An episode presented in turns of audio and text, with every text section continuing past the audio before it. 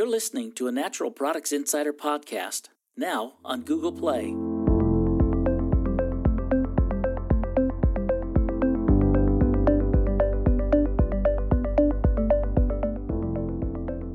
With Sandy Almendarez, Editor in Chief. Brought to you by Supply Side West, October 15th through the 19th in Las Vegas. And welcome to a Supply Side East edition of the Healthy Insider podcast. I'm Sandy, and I'm so excited to be sitting here in Secaucus, New Jersey, with Todd Paulai, who is the founder and managing partner of 24 Stories. Hi, Todd. Hi, great to be here. So, uh, we are on site. You might hear some background noise, um, but Todd is fresh off of the presentation theater where he presented on Tell Me a Story about Supply Chain Transparency. So, we all know how important supply chain transparency is to consumers and and how much they're demanding food and supplement companies to really show them the farm, show them the processes and, and the whys behind products. But how a company goes about telling that story is very important. And luckily, Todd is an expert in this area. So, Todd, before a brand markets its transparency, it's got to do a lot of work. It's got to know its supply chain for one. So what what are the steps that brands must do before they can get to the point of discussing transparency with consumers? Yeah, you know the the point where you're discussing transparency with consumers and using that to market your product is is really the end, you know, in some ways the end point or further down the journey of supply chain transparency because there's a whole lot of technical work that goes into getting to know your supply chain, making sure that your supply chain is is worthy of talking about and that it's worthy of marketing to your consumers. And thankfully, more and more companies are are realizing the benefit of you know and and marketing is the maybe the least of of the benefits when you think about the whole big picture because there's just the fact that you can produce a product that's higher quality, a product that people really truly trust because they know the steps of how it got there. And, and like you said, everyone's consumers are interested in knowing that. So once you've done all of that hard work on the technical side of producing a product that has a clean, sustainable supply chain connected to it, the marketing steps flow pretty easily from there, at least in, in my opinion of, of seeing a couple of these stories develop in, in real time.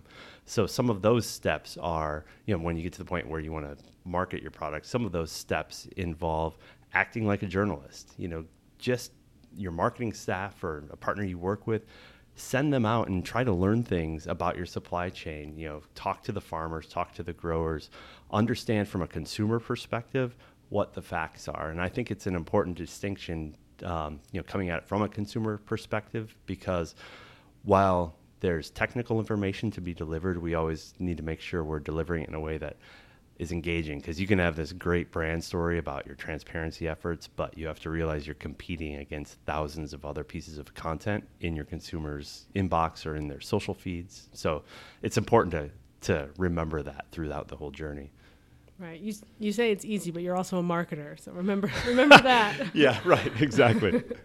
so we can say anecdotally that transparency is important to consumers, but how how do we know that, and how important is this? Yeah, so there's there's been a lot of research in the last couple of years on how consumers buy in terms of their value system and the quality of products they're looking for. One of the one of the recent pieces of, of media that came out um, that I referenced in my talk earlier was a piece on newhope.com where they referenced a, a, study done by Accenture, the consulting group, talked about consumer preferences related to um, trustworthiness of brands. And there were a couple of uh, key stats in there in terms of how many people want um, to align with a brand that has similar value systems. Um, it's a high percentage. It's also a high percentage of people who want uh, honesty. You know, just they want to know that what they think they're buying, they're buying. They're they're not open to marketing, you know, typical old school marketing slogans and tricks. They just want the information and they want to know that the buying decision they make aligns with something they can feel good about and trust is what it really comes down to. So they want to know, but they're also pulled in many different ways for their attention and supply chains are complex. So, do brands that you work with have trouble explaining the intricacies of the supply chain to their consumers? And if so, how do they overcome that? Sure. Um, like like any individual, some do and some don't, and they all um, approach it from a, a, slightly different mindset. The most common thing, um, you know, if you can imagine having done all of the work to really research your supply chain and, and get your ducks in a row in that way from a product production standpoint, you have this bank of knowledge that's huge um, as a brand, and you you're also probably really excited to talk about it. And you're coming as a brand from a very educated standpoint in terms of the technical testing, ingredient sides of things. So more often than not, we're having the discussion of, hey, let's not get into all the in- intricacies that consumers don't even know what you're talking about yet. Let's ease them in. Let's step in with some engaging storytelling tactics to really help them understand the story and then let them go on that journey uh, by themselves, you know, or individually to get to where um, you can talk about you know, testing methods and you can talk about ingredient sourcing and what that means for the product quality. So it's almost, you know, it's this, it's always this, you know, kind of conversation where we're, we're trying to hold them back from, you know, my, I always say like consumers just don't want to sit down and read a 15 page white paper. That's just a fact, you know, or mm-hmm. very few do. So how do you tell that story in an engaging way by getting those very technical details across something in a way that connects? Right, but then you can provide that 15 page white paper on your website, for for example, for that those few consumers who are interested. For sure, and I think a lot of people eventually get there, but you're part of the part of the journey. It's like if you're going to buy a big purchase item like an automobile, you know, you might be looking at ads, then you might go and look at some video reviews, you might go on some other third-party website. When it's down to two, that's where you dive into that car company website and you start looking at technical specs and, and everything else that you never would endure a commercial about on television because you're on this research purchase journey. So you've got to match your information flow with the consumer's journey of, you know, how do I research a product and find out what's best for me?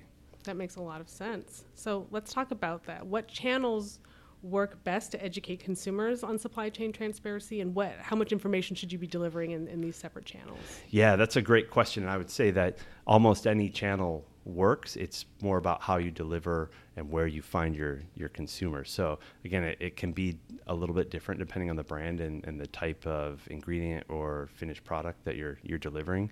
Um, but I would say that the more the most important aspect of that is really what you're delivering where. So if you just take a, a common example of maybe you're trying to tell the sourcing story of an herb and you've lined up all of this content and you have technical specs on the herb testing results on it for purity.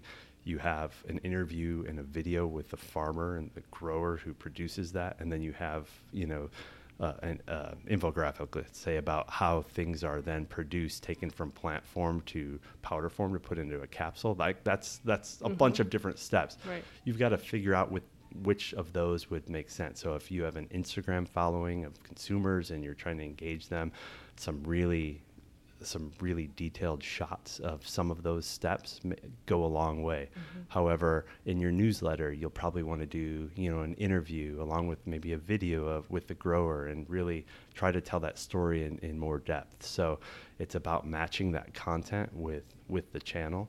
Um, one of the channels that I'll speak to specifically that seems to work really well is influencers and bloggers. Um, that's uh, you know that's that's a popular channel right now, and they're a great they're a great source because their followers. If you can match your brand and back to the value discussion, you know, a, an influencer or a blogger that has a lot of followers that their values align with your brand, that's very powerful because their their followers tend to be um, extremely loyal, and it's more of a friendship, one to one type of conversation that those influencers have with their followers. So as a brand, that's an important channel to really grow some genuine relationships with influencers and and work to promote your brand that way. And that was an interesting point that you brought up in the presentation today. Uh, you were talking about influencers and how you can engage them one time, pay them one check, and have them promote your product. But a better way is to actually develop relationships with them and take them to dinner and, and get them to know your brand. So, can you speak a little more on that and the benefits of that?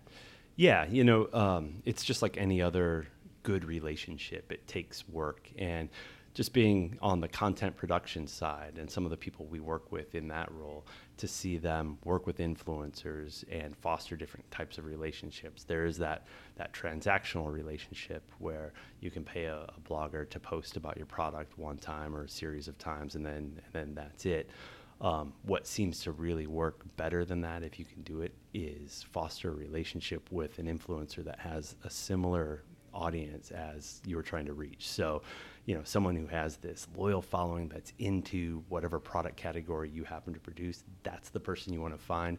You want to spend time and learn from them about their own their own preferences, their audience preferences, and then partner with them. Don't necessarily put forth you know, direction and we want to pay you this much and you're going to do this for us. Just let them suggest. They know their audience and they know what works and give them some sense of ownership in the partnership as well. And we found that content that flows through that way is much more genuine. And then more often than not, you'll have a partner in marketing in that influencer, and you'll get way more out of the relationship in terms of uh, tangible things like posts and mentions because they're in it with you because they believe back to you know your brand values and what you stand for. If you share that and you develop the relationship around that, um, it's much more beneficial than a, a transactional type of relationship.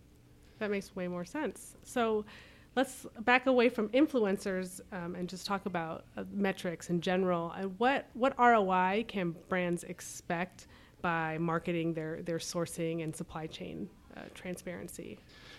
So yeah, that's a that's a great question about why, and and you know I would say the biggest reason why is because it's the right thing to do, and any ROI that's attached to that really flows from that bigger question of uh, are we doing the right things for our consumers? Are we producing the the purest, best product we possibly can.